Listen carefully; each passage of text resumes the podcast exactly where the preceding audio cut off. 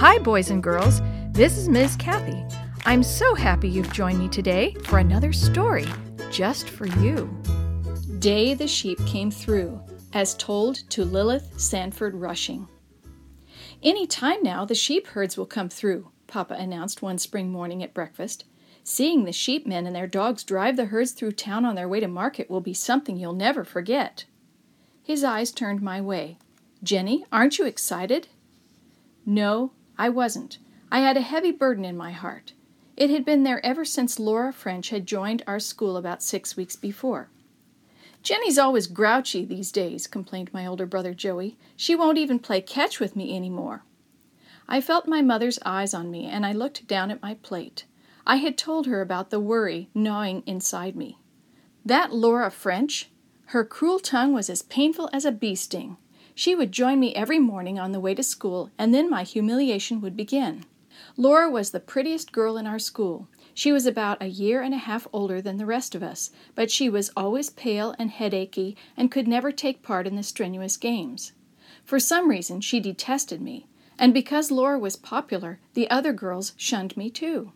We finished breakfast, and I dressed for school. As my mother braided my hair, she said, I know it's hard, but ask God to help you. He never fails. And Jenny, did you ever ask yourself whether you might be doing something to make Laura treat you the way she does? You know the Bible says, Do good to those who hate you. Pray for those who mistreat you. Turn the other cheek. Oh, mother, I've tried and tried. I can't understand why she torments me. I've never done a bad thing to her. Come on, Jenny, we'll be late, came my brother's voice. I wish I didn't have to go, I said weakly. But soon I was on the way to school. Near the big bridge that spanned the Concho River, Laura and her brother Grant joined us. Then Joey and Grant left to go to the junior high school. The moment we started walking across the long bridge, Laura's tongue lashed out. You ugly country girl with all your freckles and your skinny legs, what do you think you'll learn at school today? Her blue eyes blazed. I struggled to say something in reply, but I could not. I had freckles and long, wiry legs, and I knew it. Why don't you speak up? Laura went on. You're as awkward as a kangaroo. She began walking briskly across the bridge. The bridge had a wooden ledge about a foot wide running the length of it near the height of my shoulders. When I had first met Laura, I had climbed onto this ledge and walked along it, showing her how brave and strong I was. Was this where her hatred for me had begun? We finally arrived at school, and Miss Woolworth began our geography lesson. But my mind wouldn't settle on the lesson. I suddenly remembered that the merchants in town had been putting away the boxes of produce they usually set out on the sidewalk for display. Did that mean the sheep were coming through? Would I miss the excitement? Jenny Price, why are you sitting there daydreaming? In what country is Calcutta? Miss Woolworth's voice startled me. I stammered, Calcutta? Why, it's in Russia. Everyone laughed. I sank low in my seat, flooded with humiliation. Laura leaned across the aisle and whispered loudly, Numbskull? Dumbbell? I wanted to cry, but I couldn't. Then the devil must have moved in my being. I began to plot a way to get back at Laura. How could I hurt her as much as she had hurt me? I cast aside all the wise words our Bible has for our conduct. I forgot that I had one friend, even when all the world was against me. I revived somewhat when the teacher said, Jenny, please go to the blackboard and work out the example in division. You are the only pupil who seems to understand how to divide fractions. But at recess, my misery returned tenfold. I don't know how Laura ever managed it, but I found that she had written the word kangaroo in large letters on the back of my white blouse. The others laughed as if their sides would split. After crying a while in the library behind a book rack, I took off the blouse and turned it inside out. It looked odd, but it was better than it had been. The rest of the day, the other students were dying to laugh at my funny looking blouse, but they dared not do it in the schoolroom. The only thing that kept me from despair was my new determination. I was going to get even with Laura French. School let out early, and in the hurry I lost sight of Laura. Going down the crowded schoolhouse stairs, I noticed the amusement in the eyes of my classmates. You won't find Laura, a tall boy told me. She was feeling sick and hurried home.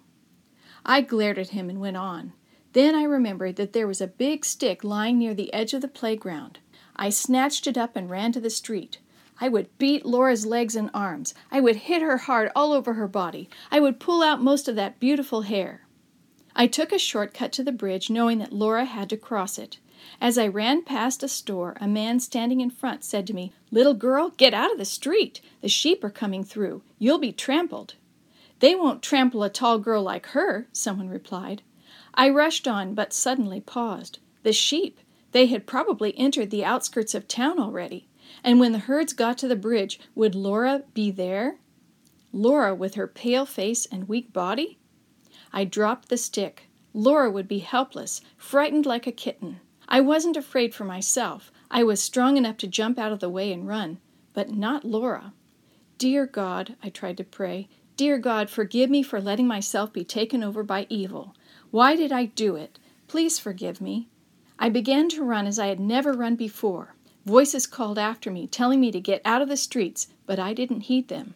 Finally, the bridge loomed before me. I ran onto it, straining my eyes for Laura. I could hear the short clipped barking of sheepdogs. Was that thick thudding the sound of sheep walking onto the bridge? Yes, I could see the gray horde at the other end. Where was Laura? Finally, I spotted her, a small knot huddled against the railing near the center. I raced on, screaming till I thought my lungs would burst. Laura, climb! Climb to the ledge! The little bundle didn't move.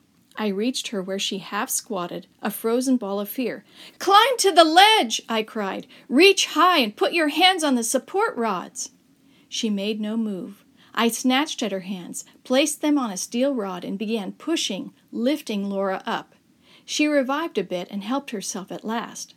After some panicky moments, I got her onto the ledge and quickly pulled myself up after her. I held her there by placing my arms on the rods with Laura between them. The sheep were now crowding over the floor of the bridge. There were stout old rams that might have harmed Laura when they found her in their path.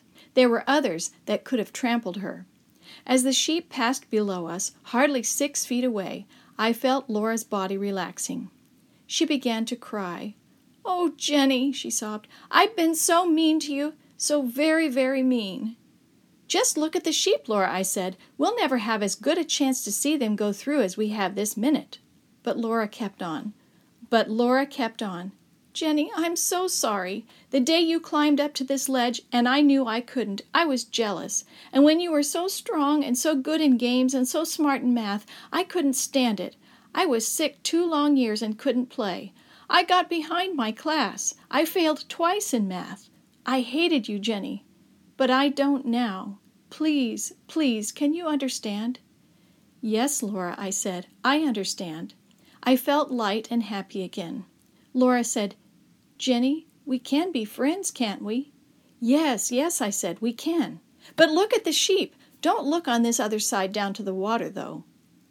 The water was deep and dark down there, but I wasn't afraid to look at it. I had just conquered water so much deeper, so much darker, and more dangerous that ordinary water could not frighten me.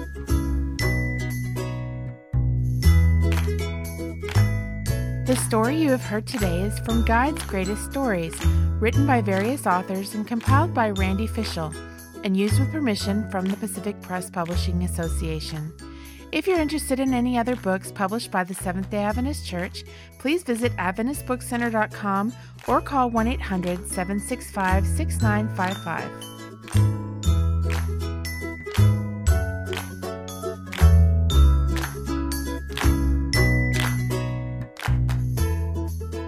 This podcast is a production of the Carolina Conference of the Seventh day Adventist Church.